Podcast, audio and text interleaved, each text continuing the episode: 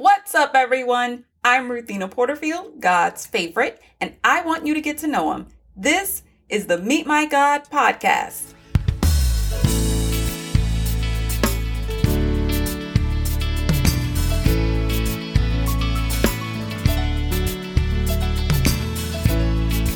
Today we meet God in Daniel chapter 8, verses 26 through 27. Wow. The weight of Daniel's spiritual gift was almost too much for his physical body.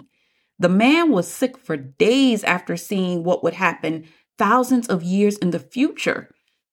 But there is a practical principle in this passage. Daniel still got up, he went to work and he found a way to function even through the stress of what he had just experienced.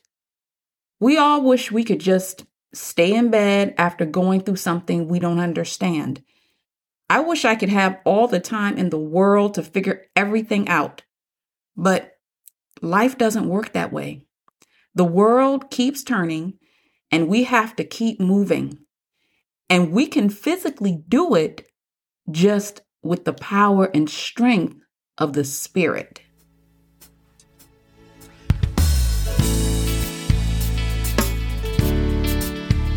Thank you for listening, but don't forget to read the scriptures for yourself. And if you would, please rate us in your favorite podcast app. It helps us so much in the rankings. Until next time, peace, stay cool, and God bless.